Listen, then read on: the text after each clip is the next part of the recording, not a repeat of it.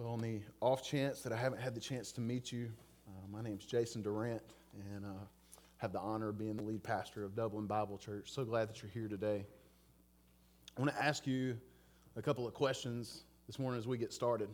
And at least one of them, maybe both of them, are so simple of a question, so elementary of a question that it might almost seem a little foolish or silly for me to ask you. But what I want to do is just ask you a couple questions and just give you just this tiny little bit of space to listen to the answer from your own soul. All right, so listen to what your first answer is in your mind, your heart, as I ask you. And the questions are these. The first question is really simple Are you happy?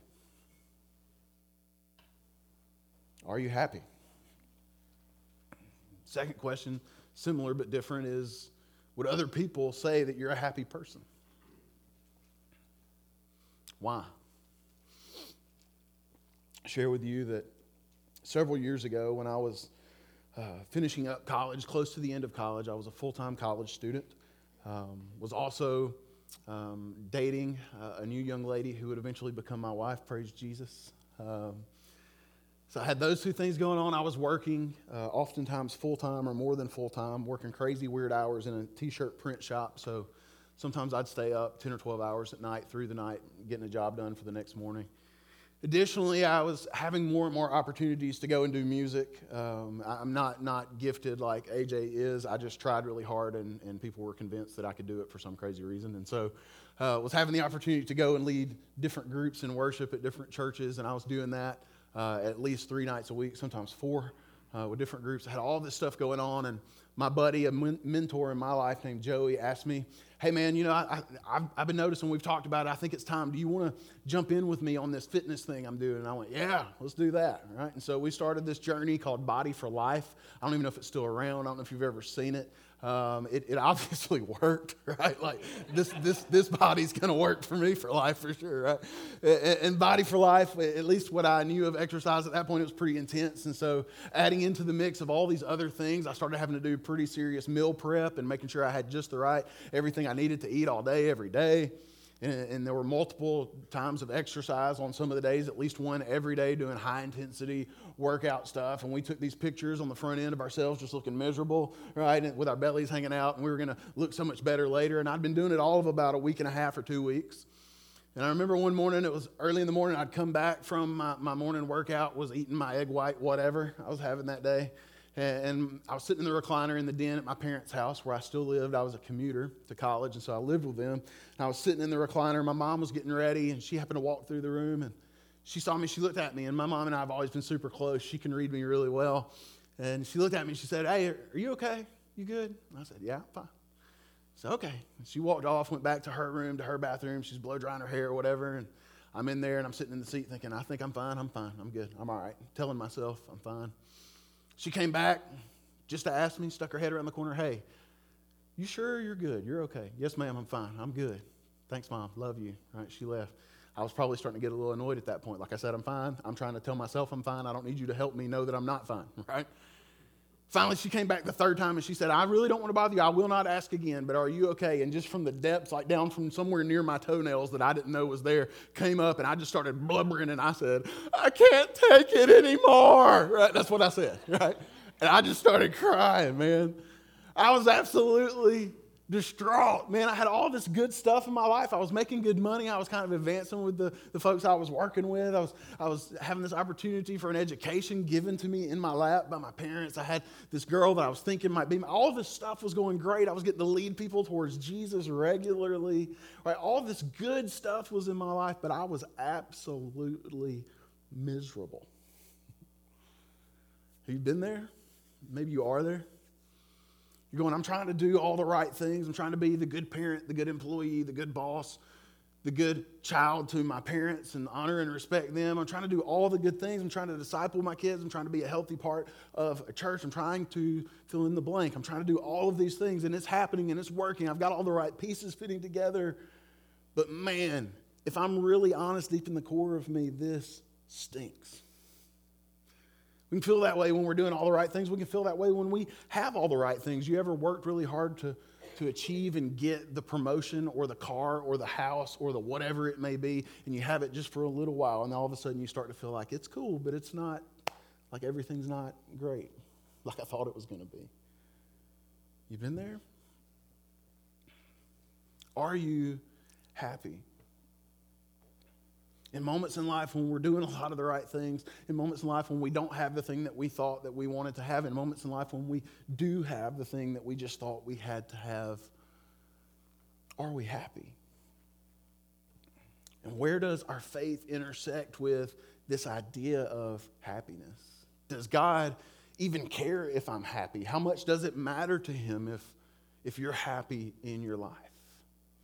I've seen in, in Christian circles, American Christianity, we kind of go to one or two poles with that question. One pole is, is that, that happiness is everything, and God always wants you to only be happy. And so if you're experiencing hardship, then you need to take a, a, a pill uh, of joy and just get excited, a little verse, and, and sing yourself a song and act like everything's fine and you're always happy. It's kind of cotton candy Christianity. It's like it's always sweet and good, and it fails to acknowledge the fact that life's really hard sometimes. And our faith in that kind of happiness tends to dissipate really quickly when we taste the real strain and struggle of life. But in response to that, we push back sometimes and get all the way to the other pole and and we kind of almost spiritualize happiness and we talk about joy and we say, well, yeah, you know, I'm not happy because I'm going through all this stuff, but I've got Jesus, so I've got joy.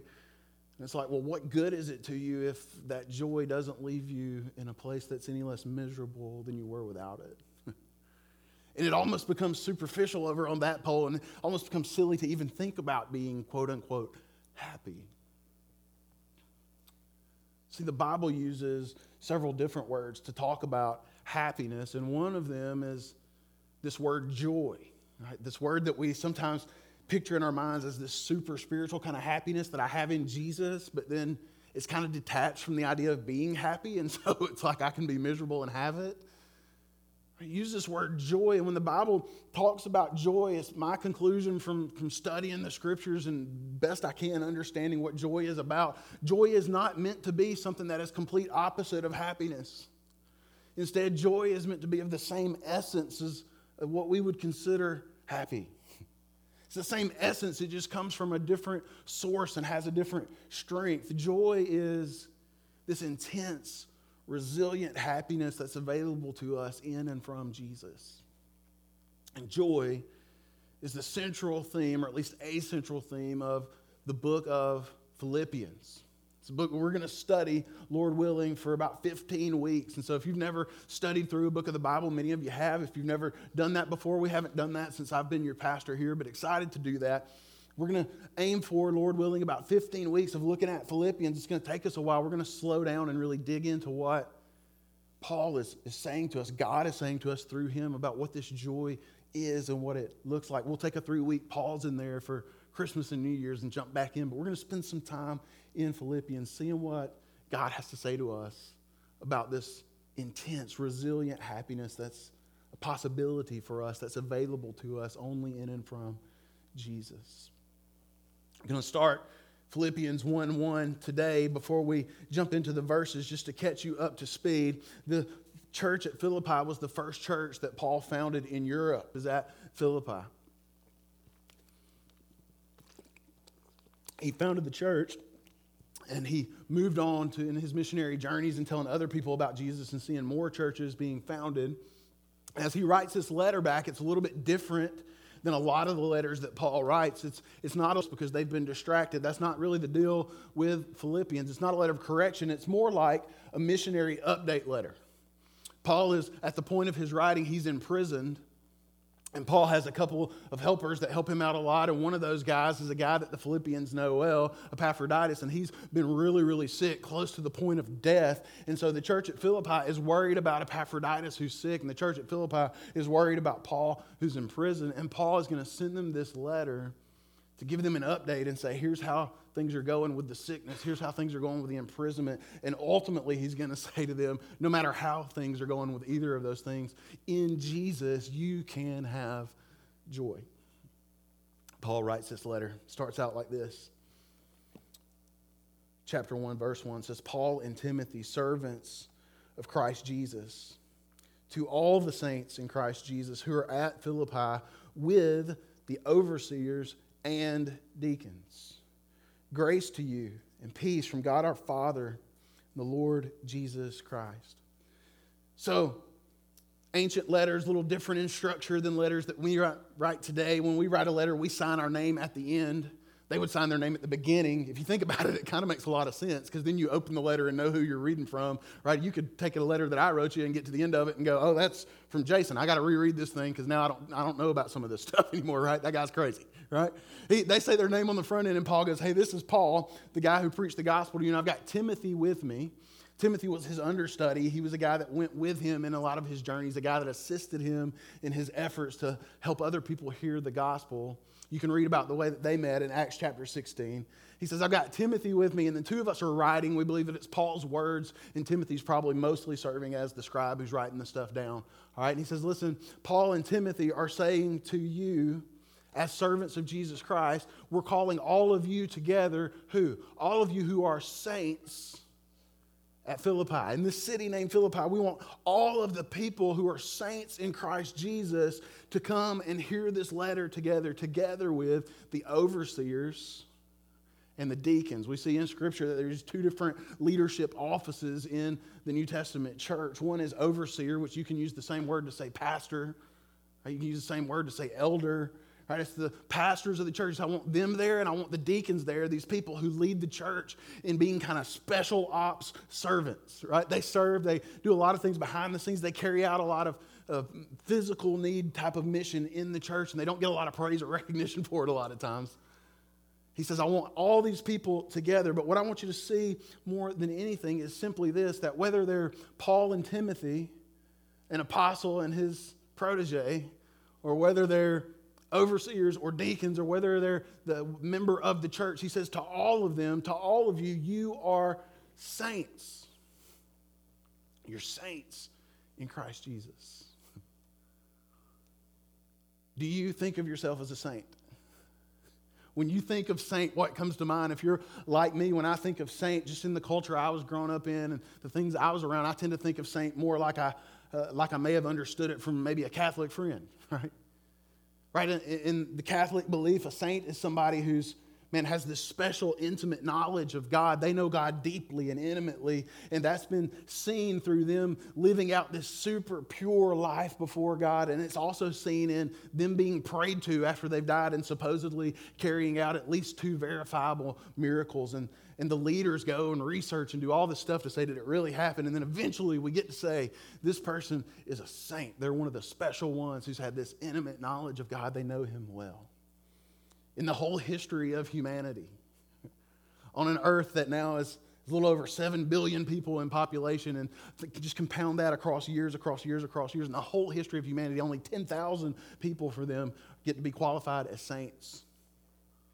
It's a pretty small crowd comparatively says you got to hit this elite status. You got to do these elite things if you're going to be called a saint. And I want to make sure that we hear this today that if we're understanding what God is saying to us through his word, the reality is this is that the place where they get it wrong is that it's such a selective, narrow few, but the place where they get it right is that it is a very noble, honorable title. And I'm here to say to you that if you trust and follow Jesus Christ, it's a title that applies to you. Jesus doesn't regard you any longer as primarily having the identity of sinner. Your primary identity is not, hey, I'm the one who sins, I'm the one who messes up, and sometimes because I know God now, I get it right and He likes me. That's not the gospel. The gospel is this that if you have put your faith and trust and hope in Jesus Christ alone, you are one of the ones who has the special knowledge of God. He regards you as one of those special ones only because of the gospel, only because of what he has done, you're in. You're in the elite group. You're in the elite care. You're in the elite acceptance. You're regarded highly by the king of the universe. You are a bunch of saints if you trust Jesus alone. That ought to do something to shake the way that we wake up and live our lives. Right? Jesus has radically and irreversibly changed the identity of those who are his followers. Right? An identity, when you think about identity, that word gets kind of blurred for us in our culture. We need to understand what identity. Identity is something about you that that details you, that, that IDs you, but it's something that's unchangeable. You can't just shift a part of your identity. Identity is part of you that's who you are unchangeably. And miraculously, for those of us who have trusted in Jesus, the God of the universe has supernaturally reached into our souls and He has changed our identities.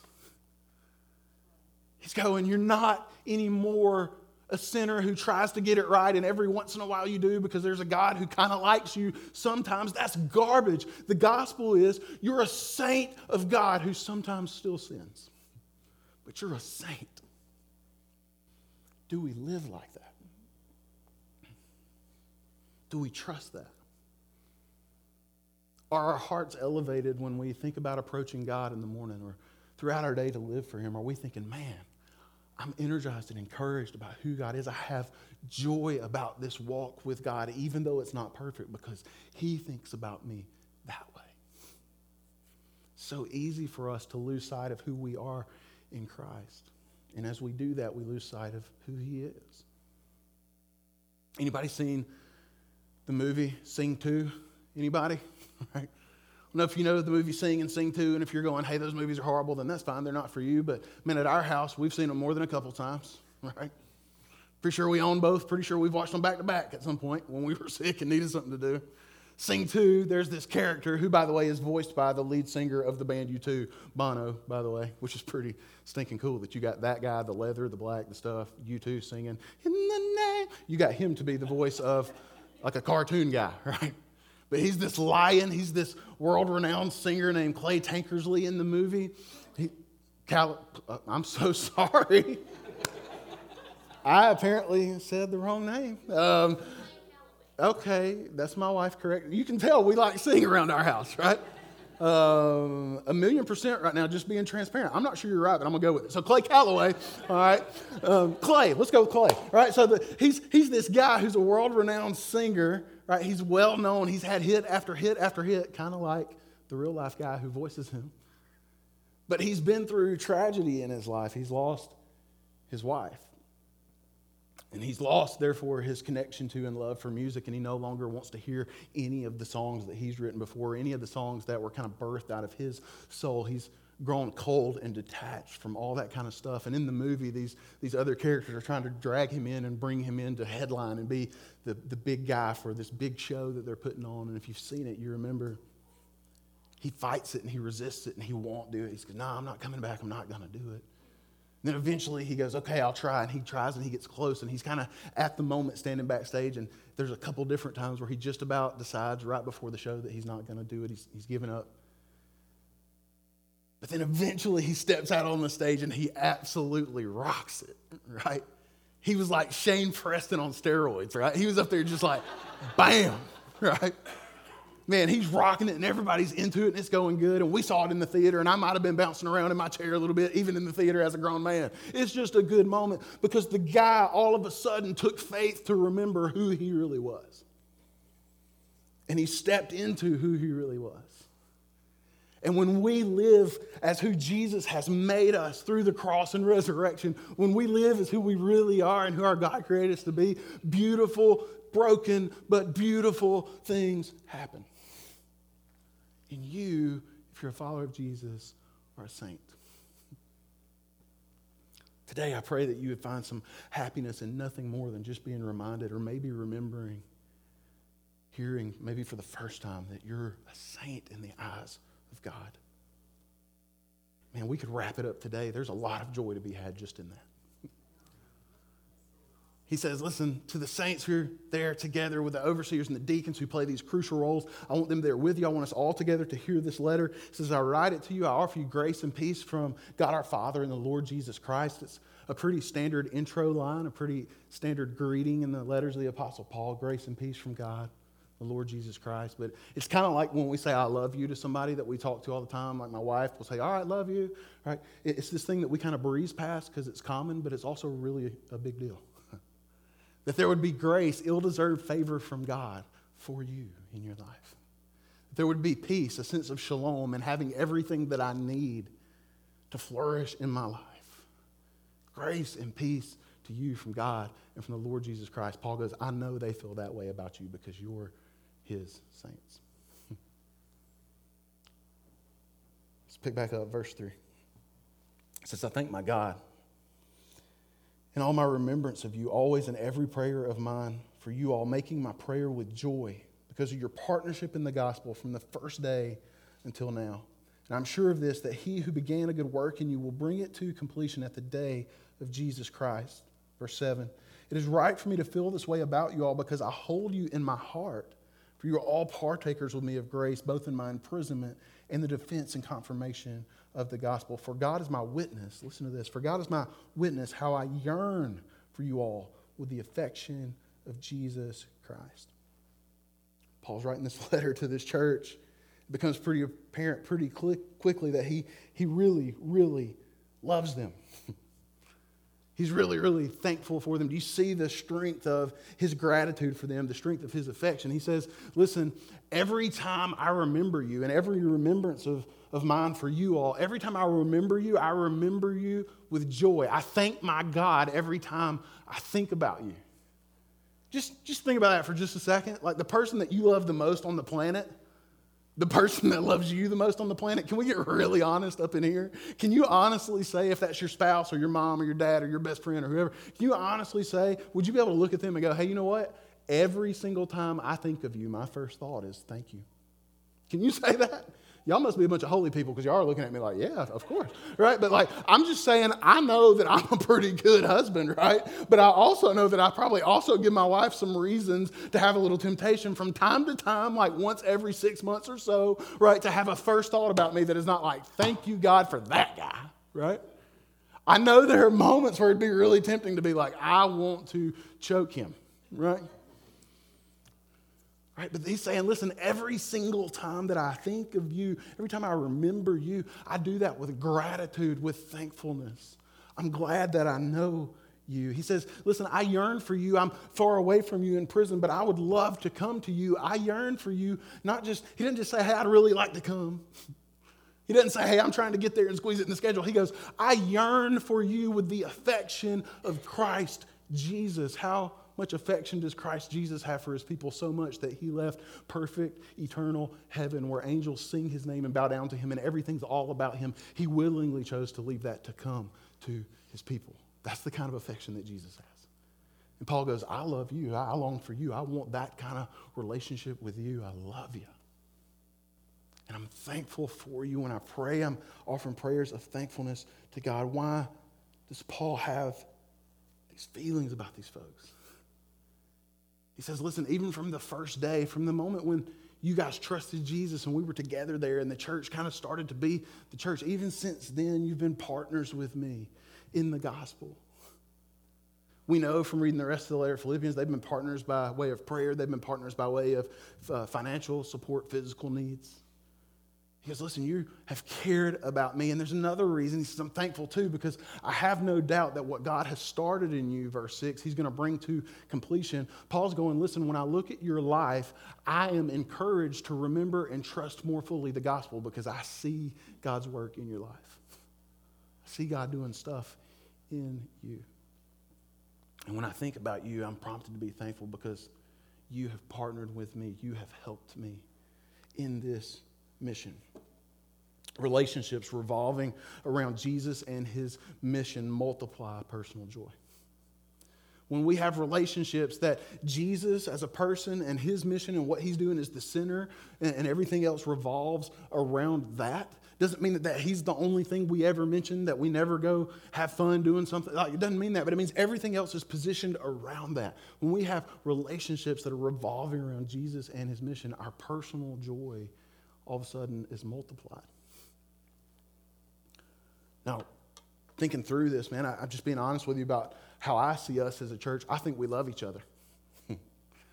I think we love each other a lot. We know each other pretty well, most of us, many of us. The question for us, and I'm not saying that the answer is negative in many cases, but I think the challenge for us is this is that we have the, the relationships and we have the depth of knowledge in the relationships, but are the relationships truly spinning and revolving around the axis that is Jesus? It's so easy sometimes to, to be nice to people, be kind to people, encourage people, but then also kind of not get into that last 2%, which is I'm actually going to talk about Jesus to you. Because that gets awkward and that gets, well, if I say something weird, that won't be good, or if I say the wrong thing, or whatever. We, we don't do that. But what if our relationships truly revolved around Christ? When I was in high school, I was a little bit of a jerk in a lot of ways. In some ways, I was a lot of bit of a jerk in a lot of ways. One of those was there was a brief stretch there where I was dating two girls uh, from my school at the same time.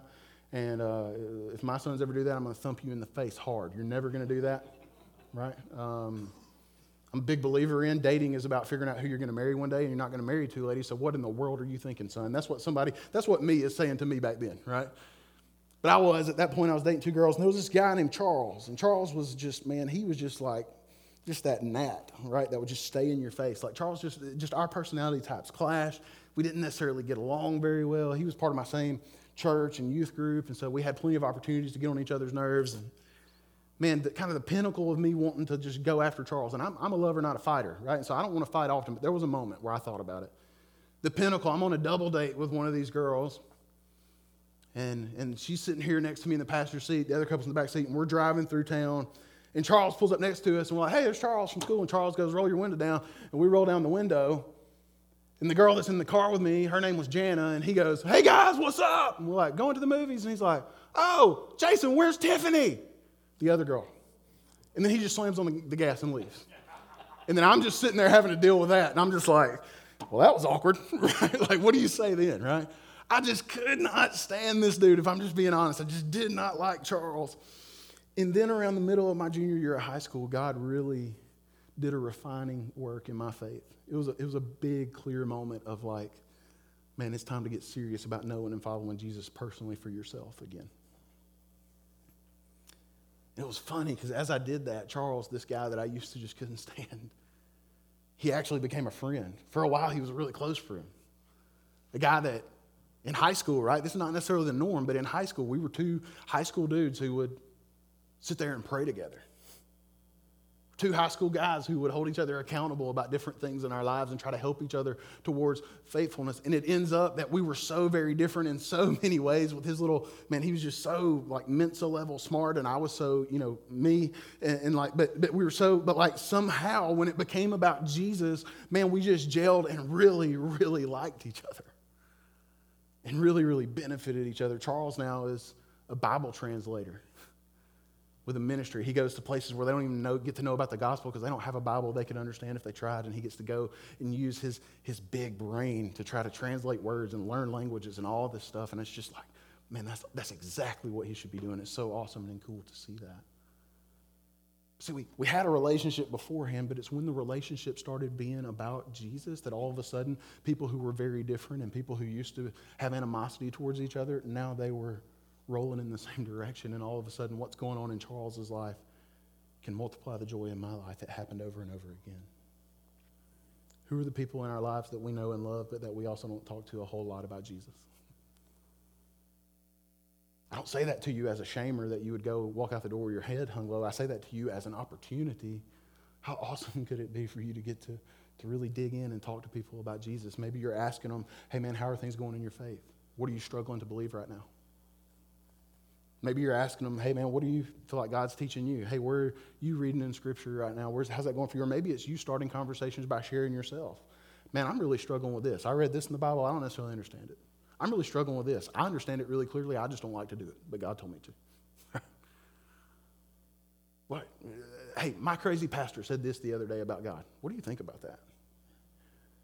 Just finding small, simple ways to go, hey, you know what? I'm not going to be satisfied anymore for the bulk of the relationships in my life to be good relationships, but that miss the God component that is supposed to be the center. Because when we have relationships that revolve around Jesus, we have multiplied personal joy. Now, how and what does that look like? Briefly. Verse 9. Paul says, It is my prayer that your love may abound more and more with knowledge and all discernment so that you may approve what is excellent and so be pure and blameless for the day of Christ. Verse 11, filled with the fruit of righteousness that comes through Jesus Christ to the glory and praise of God. So Paul has said, I appreciate you. I'm thankful for you. He said, I pray for you. But now we get a peek a little bit further behind the curtain. What is Paul aiming for in the lives of the Philippians? What is Paul praying for and asking God to do in them? He says, Listen, first and foremost, I want you to have love that is just constantly uh, expanding. I want you to have love that's folding over on top of itself to grow more and more. I want you to have that says, listen, you have love. I'm not saying you don't have love, but I want you to have love that's abounding. Abounding is kind of a, a big word anyway. It means there's more than that can fit in the container. You're abounding. He goes, I don't want you to just have love that's abounding. I want you to have love that's abounding more and more. I want you to be a people whose lives are so marked by love because you're so happy in Jesus. You're so happy to be considered a saint instead of a sinner because of him. You're so happy to have these other people around you that are helping you grow in your own faith and multiplying your personal joy. You're so wrapped into that that love is just growing out of you. It's expanding out of you more and more. That your love may abound more and more with knowledge. So, in a, a right awareness of truth and discernment. So, a right plan for applying truth. That's right. I know the right things is knowledge. Discernment is I know how to think through and use that truth actively in my life knowledge and discernment so that you may what? So that you may approve what is excellent, so that you may assess life, see in the way that Jesus sees it, the way that God describes it in His Word, and you may make decisions that honor and glorify Him because He is going to see you as pure and blameless in Jesus always. But if He's going to regard you that way, and if He's going to see you that way, then don't you want your life to be filled with the fruit of righteousness? Don't you want your life not just to have the title of righteousness because Jesus has placed his righteousness on you, but don't want you also want your life to have the realities of that righteousness growing more and more and being lived out more and more from your life? Paul says, Listen, I'm praying for you, but I'm not just praying little happy prayers about keep them safe, Lord. It's a good prayer to pray, by the way. I'm not bashing that prayer. I pray that prayer over my kids most often. Kids are at that age where we're dropping them off places sometimes. That's a whole new world, right? Driving away like, Lord, I'm not there. Uh, you need you to take care of them. But he's saying, I'm not just praying prayers for protection. I'm not just praying prayers of keep them safe while they travel. That's another good one, right? He says, I'm praying prayers of intentionality for them. I'm praying that they would grow up in Christ, that there'd be more love, more knowledge, more discernment in their life so that the fruit of righteousness may grow up in them. Faithful friendships help us to live out the new identity that Jesus has given us.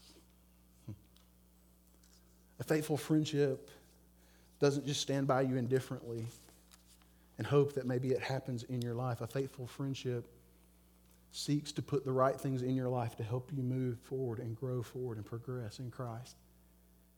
Why is Paul so joyful about these Philippians? Because they have actively been engaged in his moving forward and growing in the call of God on his life. Why should they take great fulfillment and joy from this relationship with the Apostle Paul because he's saying to them, I support you. I love you. You're doing great. Now I'm praying for you to continue growing and doing more. When we have faithful friendships, they will help us to live out the new identity Jesus has given us.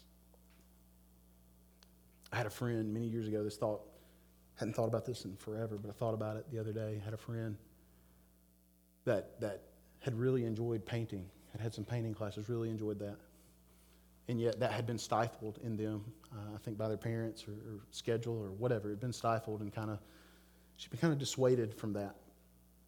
And one Christmas, I was just prompted, and I went and spent way more money than I probably should have, but went and bought an easel and some canvases and, and all the stuff you would need to at least just get started back. The, the friend had never told me that they necessarily wanted to do it again, but I had just sensed, like, man, it seems like a lot of passion there about that. Seems like some sadness there that's not there. So for Christmas, gave him that. Life happened as it often does, and we're not close friends now. Never really talked to him anymore. But you know what's really super cool to God's glory? That, that that friend now makes a living by doing guided paintings, sitting on the sands of the ocean that do guided paint parties, and they're all spiritually motivated, and they all point towards Christ, and they're constantly trying to tell other people about Jesus through what they do. There's been, if I'm just being honest, can I be honest? I hope y'all can handle honest, right? There's been several times since I haven't been very close to that person anymore that I've thought, man, I wish I wouldn't have spent that much money. I could have played some golf. lots of stuff. Hey, hey, lots of stuff I could have done, right? Lots of stuff I could have done with probably three or four hundred dollars. Several times I've thought that, but when I saw, hey, that's actually their life now. That's their career is. They're, they're sharing motivational, scriptural thoughts. They're telling people about Jesus as they're teaching people how to paint. They're using the art that God put in them. It was like, dude, that's so cool that God let me get to be a part of helping that happen. Now, every story is not going to be so clear cut. But who are the people that God has put in your life that you can help draw them forward into who God has called them to be? Who are the people that you can speak to and go, I see this in you? God's made you this way. Who are the people that you can help resource with the things they might need or the opportunities around them to help them grow and develop to be exactly who God has made them to be? Could there be many more things that are more fulfilling on, on the face of the earth than that? There's joy for us today because Jesus has given us a new identity and he has placed us around each other, man, to be these, these broadcasting microphones of that joy to be these examples with skin on of that kind of joy in our lives. We get to experience that and enjoy that, and we also get to be that for other people. Where is God leading our hearts to do that more? Are you happy? If your answer to that is yes, could you stand to be more happy? Is it always easy to be happy? No. Philippians is not going to tell us that. Is happiness always only the sole emotion that we'll experience? Absolutely not. Sometimes we're happy and we're distraught same time. Weird stuff going on. We're going to talk about it. But there is a happiness that is resilient and unbreakable, available to you in Jesus Christ and in following Him faithfully to be part of His people. What does that look like for you? I'm going to ask God to show us. Let's pray.